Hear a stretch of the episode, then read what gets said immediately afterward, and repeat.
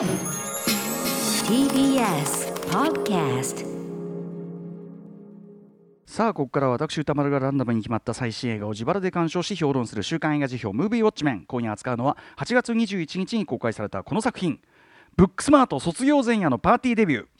はいえー、と最近だとあのリチャード・ジュエルとかねいろんなものに出演されております、えー、俳優女優、えー、オリビア・ワイルドの、えー、長編監督デビューとなる2018年のアメリカ青春コメディです、えー、高校卒業を控えた優等生のエイミーと親友のモリーは勉強のために犠牲にしてきた時間を取り戻すべく卒業パーティーへ繰り出すことを決意するのだがということで、えー、主演は俳優ジョナヒルの妹としても知られるビーニー・フェルドスタインと、えー、ショートタームなどのケイトリン・デバーさん、えー、また制作総指揮を、えー、ウィル・フェレルとアダム・マッケイなどなどが務めるということでございます、えーえまあ、ずっと脚本がねあのブラックリストっていうそのハリウッドでこうまだ見映画化されていない優れた脚本のねあのサイトとかでずっと入っていたりなんかして、えー、ずっと温められてきてブラッシュアップされてきた企画ということでございます。さあということで、えー、リスナーの皆さんからこのねえっ、とブックスマートもう見たよというね、えー、感想を多数いただいております。メールでいただいております。ありがとうございます、えー、メールの量は多め。えー、賛否の比率は褒めるメールが8割以上。主な褒める意見は青春コメディ映画の新たな傑作ダイバージェンスや LGBTQ もフラットに描きちゃんとアップデートされている。単なる学園ものではなく他者を理解することを描いた深い作品。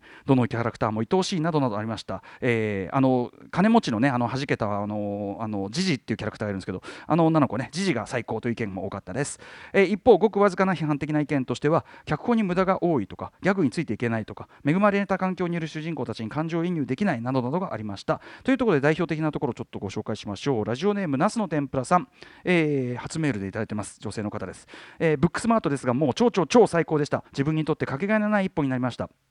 当方あまり前情報を入れずに映画を見るたちでして今回この映画を見る前はてっきりいわゆるガリ弁のイケてない女の子たちが物語の中で成長し自分ってイケてるやんということを再発見する自己肯定エンドを迎えるお話だと思っていました。ですが開始早々その予想は裏切られました。かっこショーと笑いと、えー、主人公2人にとって自分とその相棒が最高に面白くて賢くて美しくて誰よりも魅力的なのは当然なことで自己肯定感は最初からマックスだったのです。ではこの映画を通して主人公たちの何が変化するのかというと他者理解についてでした、えー、遊んでばかりだとバカにしたり遠巻きに眺めてるだけだった旧友たちと卒業前夜に関わり合う中でそれぞれの今まで知らなかった知ろうともしていなかった彼らの姿を再発見しエイミーとモリー2人で閉じていた世界が開かれていく様にそしてその開かれた世界のあまりの鮮やかさに思わず涙してしまいました。開かれた世界の中で全ての人間はフェアに描かれることによってこの映画で力強く発される。私は最高だしあなたも最高というメッセージが力強く、えー、強く、え、胸に響き勇気づけられました。で、まあ、ちょっとあの省略させていただきます。そのねフェアに描かれているのは、えー、例えばその主人公の、えーまあ、いろんな面ね書いていただいてですね本当にこの映画を見てよかったと思っています。この先人生を送りさまざまな人と関わり合う中で何度でもこの映画を思い出しまた勇気づけられるのだと思います。私は最高だしあなたも最高とえー、いうことです。一方ちょっと良くなかったという方の意見代表的なところもご紹介しましょう。ラジオネームご主人様さん、えー、ブックスマート見ました。正直私は話に乗れませんでした、えー、主人公たちは裕福な LGBTQ にも理解のあるリベラルな家庭に育ち、えー、勉強しなくても一流大学に進学できる進学、えー、進学校に通学、えー、所詮恵まれすぎている人たちの話なんですよと、えー、みんなの前で見つきするぐらいなのにクラスメート同士誰と誰が付き合ってるか知らなかったとかも設定も不自然です。あれは多分パーティーで盛り上がって中してた2人なんだというふうに私は解釈しましたが違うのかな？はい、えー、みたいな感じでございます。はい。皆さんメールありがとうございました。ということで私も、えー、ブックスマート卒業前夜のパーティーデビュー、えー、渋谷クネクイシネクイントとまああのこの番組でね何度も何度も話題にしているようにえっとえ公開前からですねあの僕最初はグッチーズフリースクールが出されたあの US ムービーホットサンドというあの本でいち早く紹介されていて輸入ブルーレイをちょっとあの手に入れてみ、えー、見たりとかですね。えっ、とまあ何度か回数、えー、3度ぐらいは見ております、えー、まあこの番組だと火曜パートナー宇垣美里さんが一足先にご覧になったということですでにたびたび話題になっていた本作です、えー、そこでも何度も言及しているように、まあ、本当に最高に楽しい、えー、上がる、えー、バディもの、えー、それも女性コンビならではのハッピーさに満ちたバディもの、えー、シスターフッドものであり、えー、あとはやはり同時にですねえー、アメリカ青春映画ティーンエイジャームービーとして過去の傑作群その歴史の積み重ねを踏まえた上で意識をアップデート、えー、大きな言い方をすれば新たなドラマの語り方というか物語の構築の仕方のようなものまで提示してみせる。まさにそのアメリカ青春映画ティーンエイジャームービーの最新成果にして到達点、えー、新たな時代の始まりを告げる大傑作というふうに僕はまずは言い切ってしまっていいと思います、え、非常に隙がないというふうに思いますね、えー、では何がそんなにね、まあ、新しくて、えー、いいのかというねすごいのかというあたり順を追って話していきたいと思いますが、えーまあ、それを踏まえるためにやっぱりアメリカ学園ものというのがねあの青春ものというのはどういう流れだったのかちょっとざっくり、えーまあ、総括しておくならば、まあ、そのえー、パーティー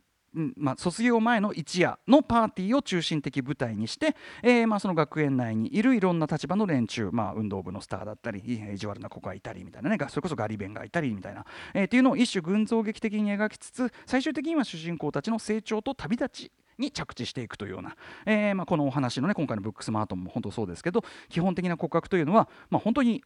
あの皆さんご存知の通りアメリカ青春映画においては本当に完全に定番的なもう何回こすられてきたんだって何回この話やってきたんだっていうぐらいめちゃめちゃ定番的なフォーマットで、えー、まあ、それがこれだけこう人気を博したのはまずねあのいきなりの完成形としてやっぱり73年のジョージ・ルーカスアメリカン・グラフィティというのがあって、まあ、いきなりあのレベルのがドーンってきちゃって、えー、以降もですねまあ本当に、あのー、名作とされているものを挙げるだけでもちょっと枚挙にあのいとまがなくてきりがないんですけど、まあ、バッドチューニングであるとかスーパーバッドであるとかいろいろあるんですけどあのー、これ今回、えーと、劇場で売られているパンフレットで山崎まどかさん、えー、がコラムで書かれているように、えーとまあ、そのこのさっき言った基本構造の中に学園内ヒエラルキーによるから来るその格差というね、えー、生徒同士の格差問題という構造を持ち込んだのが、えーまあ、言わずと知れたアメリカ青春映画の巨匠ジョン・ヒューズで、はいまあ、とにかくジョン・ヒューズ映画というのが、まずアメリカ青春映画の本当に全ての鋳型になっていると言ってもそれは過言ではないぐらい、えー、例えばその卒業前の一夜ものということで言えば素敵な片思いとかもあったりしますけど、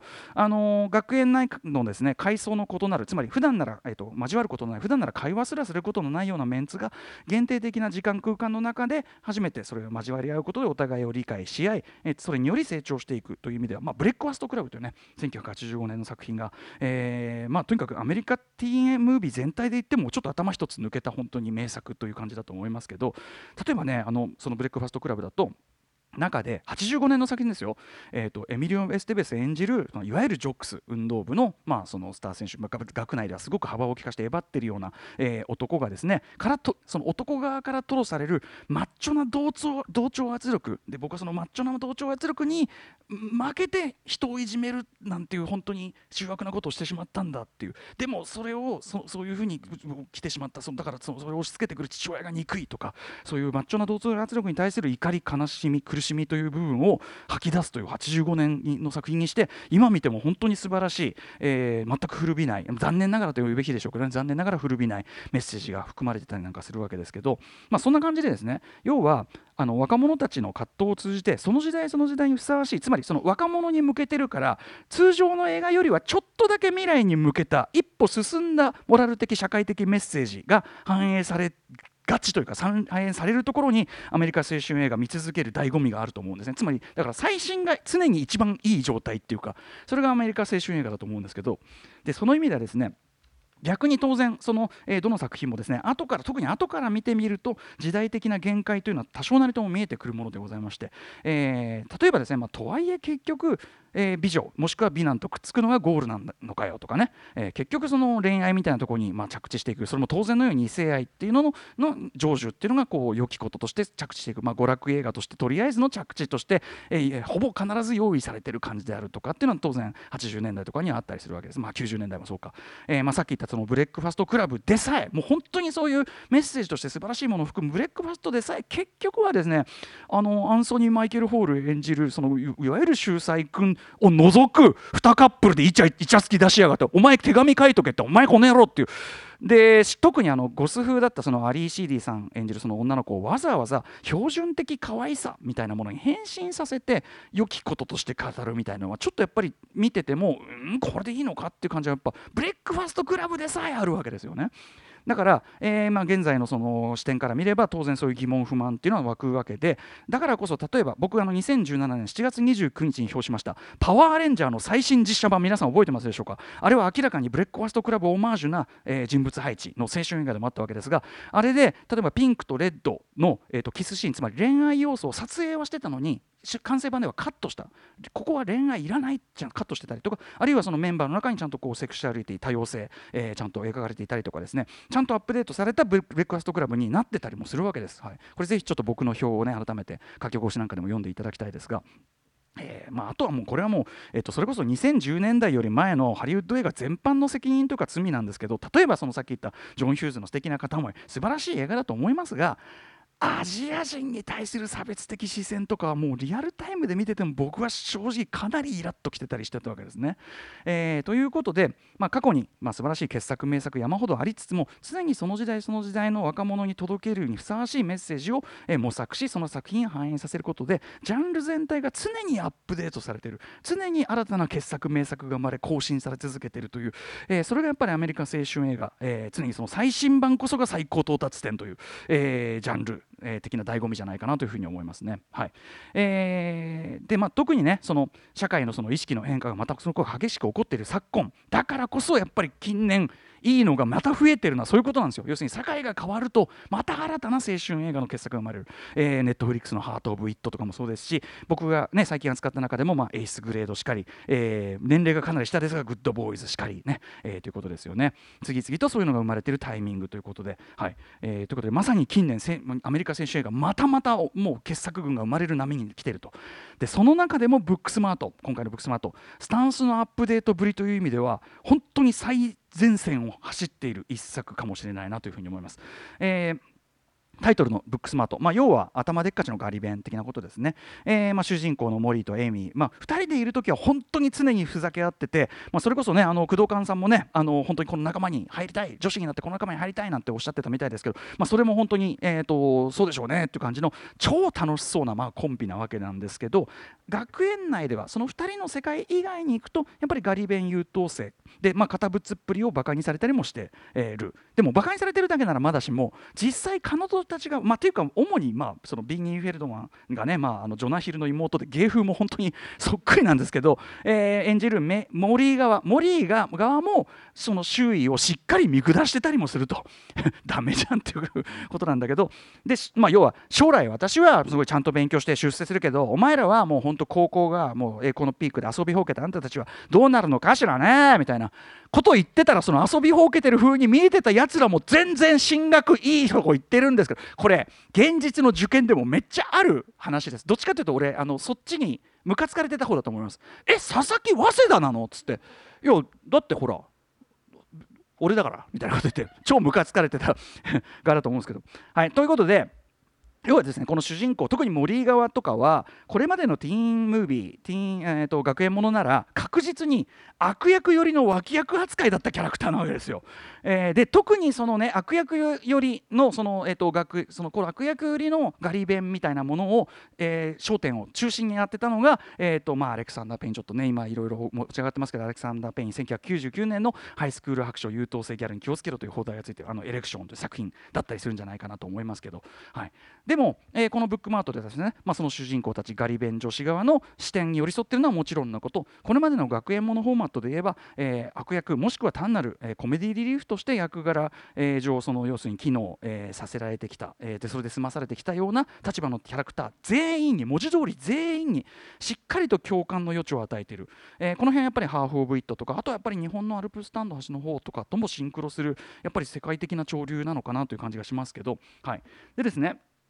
例えばあの、えーと、この番組の木曜パートナーうないりささんがツイッターで、ね、あのブックスマートの面白そうっつってあらすじから連想したのはっていうことで僕があの、えー、彼女に前にプレゼントした97年の、えー、ロミーミッシェル、えー、公開途中のタイトルロミーとミッシェルの場合あれも、えーとまあ、要はちょっと変則的な一夜物選集映画っていうのが入れるんですけども特にクライマックス手前でその Tears for Fears のエブリ「Everybody Wants to Rule the World」が流れる中ですね、えー、登場人物たちの意外な視点が要するにこうだと思ってた人はこうだったし自分たちはこうだだって自己定義してたけど他の人から見たらこう見えてた。そういう視点意外な視点っていうのが連鎖するように明らかになるすごい感動的なシークエンス。精神としては完全にこのブックスマートに連なるところがあると思うわけです。まあ、リサクドローも出てますしということで、はい、あと謎のダンスシーンが出てくるあたり。ダサダサ面白いダンスシーンが出てくるあたりも共通してるんですがただやっぱりそのロミーミシテルのでさえですねやはり、えー、と主人公たちの価値観存在を肯定するためのある種の比較対象として悪役っていうのはむしろ強めに設定されてたわけです。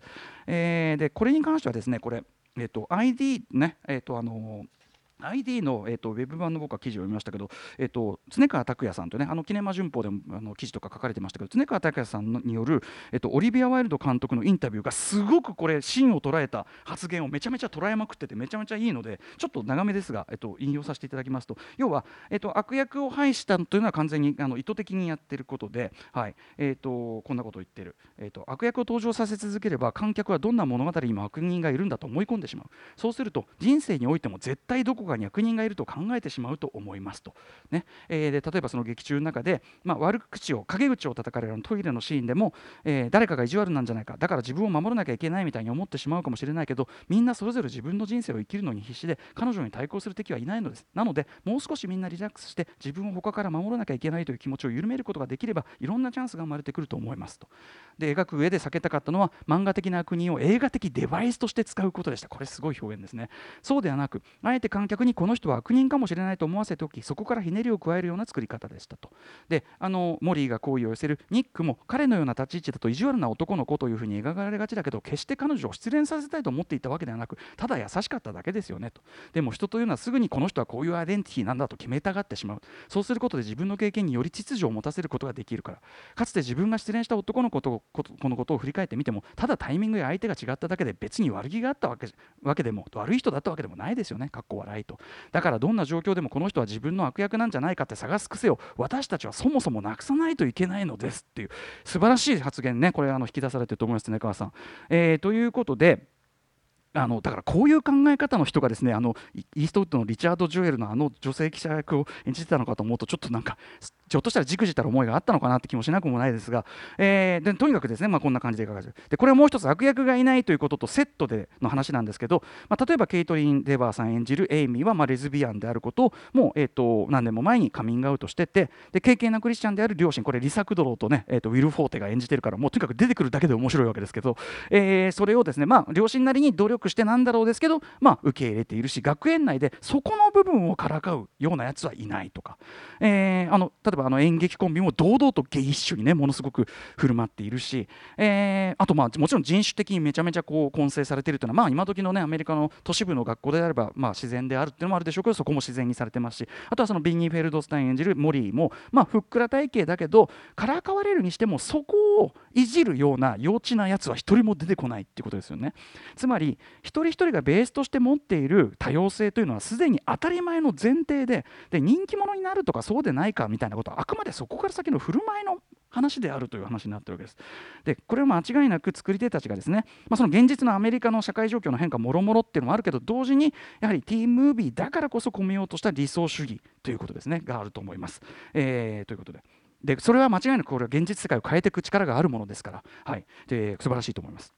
でなどとですね本作の立派な側面をまずはこう叩いてきましたけどこのブックスマート、えー、キャストとかもねちょいちょいかぶっているあのグッドボーイズ同様ですね、えー、まあヒップホップ中心の非常にセンスのいい、えー、選曲に乗せて、えー、えぐめの下ネタ含む、えー、ドラッグ描写とかねあと含む、えー、本当不謹慎展開しょうもないギャグの釣瓶打ちで、えー、超楽しいノリノリの一作なのでご心配なくといったところです、えー、まああの部屋の様子から意識の高いフェミニストっぷりが伺えるそのモリーがですね家から出て、えー、その車に出待つそのエミリーと会う冒頭シーンからしてですねこれあのもう選曲がまず最高ねサム・スピーゲルの To Whom It May Concern もう超最高なもともと俺めちゃめちゃ好きだったのがあれが始まって。でそれに乗せたヘタヘタのロボットダンス。そしてあの女子女子同士ならではのあの褒め合いじゃれ合い。これ男同士だとやっぱりあのマウント甘噛みになりがちなんだけどコンバットレックとか俺とか。あこっちのがいいね。うん。これからこうしようよコンバットレック。褒め合おう。えーこの時点でもう誰もがこの2人のことを好きにならずにはいられないですし、まあ、そんな感じで全編にわたって非常にセンスのいいヒップホップ、えー、もしくはファンク選曲次々とぶち込まれていく。これはやっぱさすが音楽担当、えーと、ダン・ジ・オートメーターって感じだと思います。ちなみにあのグッドボーイズと選曲もかぶってますね。あの DJ シャドウの Nobody Speaks とかかぶってたりしますけど、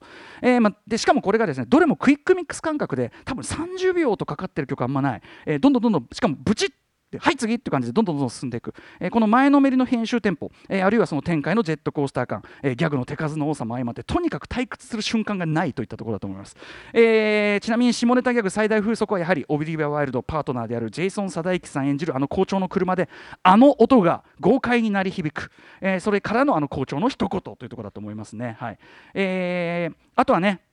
えっとまあ、グッドボーイズ同様とはいえでも主人公たちが奥手で真面目なので性に関するその体制とか知識が十分でないって感じが、まあ、ギリ品を保つラインだったりするかなと思います。あとねそのタッチの変化とかもすごく実は引き出しが多くてあの21ジャンプストリートばりのドラッグ描写ねなんだけど、まあ、ソルトゥンペーパーのねプッシュイットが流れ出してなんだけどあれはバービー人形のその体型的なその幻想要するにすごい非常にフェミニズム的な批判意識が込められたりそこも本当抜かりないですし、えー、あとの美しい水中ショットからのあのプールから上がってそしてあのずっとあの親友同士のねちょっと悲しい頃になっていくまでのあの長いこのワンショットとかいろんな要するに場面によって撮り方的確に変えてて非常にオリベ・ワイルド、えー、演出も的確だと思います。演出の的確さという意味ではもちろんあのキャスト全員が本当に生き生きと輝いてるの本当に最高、えー、例えばあのエドワード・フランコさんあのね、えー、パッケージ俺たちの珍騒動でもおなじみの彼、ね、あれの感じも本当に良かったです。あとスペースフォースにも出てきたダイアナ・シルバーさん。ある意味お話が最もジャンプする瞬間っていうのを見事にこうね、えー、説得力を持たせてましたし、えー、グッドボーイズにも出てたモリー・ゴードンさんこれね、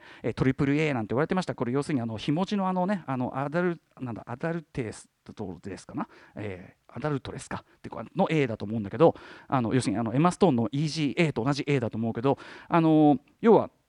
あの水曜木曜の特集でも古谷みどりさんおっしゃってたような女同士の分断っていうのが一番悲しいじゃんっていうことを言う悪役が実はいい人とか以上のもう本当に本作のテーマの根幹をなす重要な役どころ見事に演じられてると思いますしあとあの孤独な金持ちコンビね皆さんが挙げられてたジジ最高ですしビリー・ローズさん演じるジジ最高ですし僕はあのジャレット演じるスカイラー・ギソンドさんあのちょっとほっぺの赤い感じでも彼が本当のやっぱり心情を吐露するところあとは割と前半であのモリーに対して君は努力しているところが好きなんだよっていうところとかいちいち僕は彼のセリフすべてに涙をちょっと刺激されるところありました。主演2人の生き生きぶり申し,、ね、申し分ないですね。ケイトリン・デバーさん。ネットフリックスのアンビリーバブル、ね、トーンは正反対ですけどあのフェミニズム的なメッセージが非常に似合う。凛とした芯の強さを感じさせますしビーニー・フェルドスタインはですね今日あの兄貴同様しょうもない極みのギャグが得意だけどラストあのリッキー・リーのアンチェインドのメロディーに乗せて別れの最中万感の思いを込めてエミリーの背中を見送るあの表情まさにスーパーバッド的なんだけどそこでパンと友情がここで終わるわけではない。あのラストの切れ味見事でしたねとにかく主人公の成長というのは本作で皆さんおっしゃる通り他者を世界をもっと広い目で知ろうとすることもっともっと学ぶ必要があること知ることという着地これは本当見事な着地ですしティーンムービーのみならず悪者を設定する物語の作り方世界の見方根本から見直すことを促すような実は見た目より非常に重要な一作ではないでしょうか。えー、ということでもちろん題材にもよるとオリビア・ワイルドさんおっしゃっていますがということは以降オリビア・ワイルドさん、えー、作品も非常に監督としても非常に楽しみでございます。えー、下ネタ大丈夫なら万人におすすめ。ぜひぜひウォッチしてください。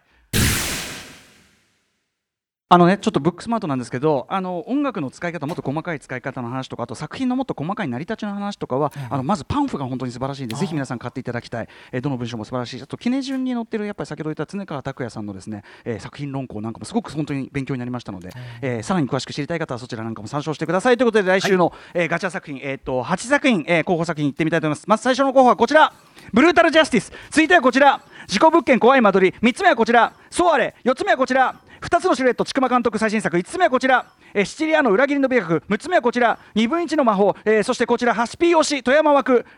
ハリボテこれドキュメンタリーらしいですね。そして最後の候補はリスナーカプセル、えー、モウカリマヘンさん、えー、ムービーウォッチが思い思われフリーフライをリクエストします。ナーメーテーターだったのですが、えー、非常によくできていて好感度できる、えー、モテる出来でした。ということでレッツガチャタイム、はい、時間がない。時間がない。はい。はい。はい。時間がない。はい。はい。はい。はい。はい。はい。はいあ出ましたブルータルジャスティースはい行ってみようブルータルかーいブックスマートからのエスクレイグザラーかーいっていう正反対ってある意味正反対でもないけどねはいということで、えー、来週もやってみたいと思います以上ムービーウォッチメンでした、えー、この後安藤優子さん登場ですえ